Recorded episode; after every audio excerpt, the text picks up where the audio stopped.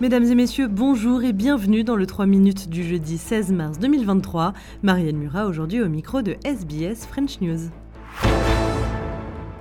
Va-t-on manquer de chauffage cet hiver? Eh bien, c'est probable, alerte l'opérateur australien du marché de l'énergie, l'AEMO, surtout sur la côte est du pays, en cause un manque d'approvisionnement en gaz. Mais pour le Climate Council, qui a immédiatement répondu à cette mise en garde, l'approvisionnement en gaz alternatif proposé par l'AEMO pour faire face à cette pénurie n'est pas une solution viable sur le long terme. On écoute Andrew Stock. Gas is one of the key reasons why our electricity bills are going up and up. And the longer we stay linking electricity to gas um, supply, the worse it will get.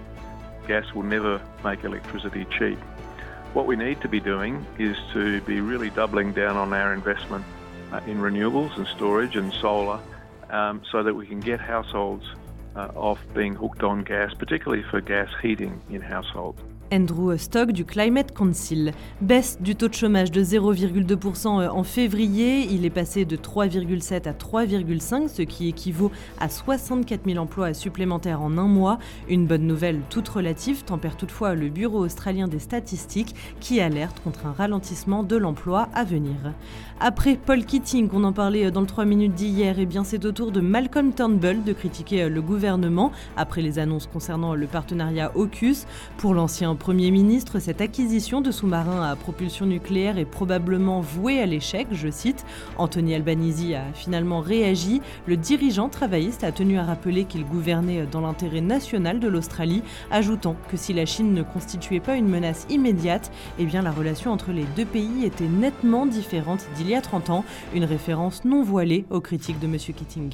My position on China is that we should cooperate where we can, but disagree where we must. And we disagree with China with its attitude towards human rights. We disagree with some of its actions in the South China Sea.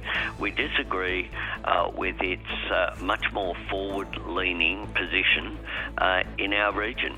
And we'll stand up for Australian values, we'll stand up for our national interest. Uh, we don't seek uh, conflict with any nation. Et enfin, un mot de l'actualité internationale et les banques européennes dans la tourmente. Après les déboires de la banque américaine SVB, les cours boursiers euh, chutent. C'est le cas notamment euh, du Crédit Suisse dans le sillage de BNP Paribas et de la Société Générale.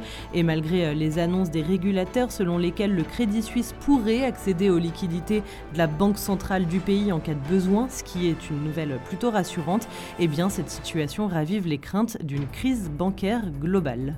Credit Suisse has been a story that's been playing out for a number of years over time, but it's still generally a story of bad corporate management. Um, and investors are now focused on it, and people are thinking about counterparty risk as well as you know, risky assets. And Credit Suisse is now kind of top of mind as people focus on, you know, banks within their portfolio and what they have exposure to. Voilà pour l'analyse de Joy Yang, responsable produit et marketing chez Market Vector Index. Voilà messieurs dames pour l'essentiel de l'actualité résumé en 3 minutes. Le bulletin de demain vous sera présenté par Grégory Pless. Pour ma part, je vous souhaite déjà un excellent week-end et je vous dis à très bientôt.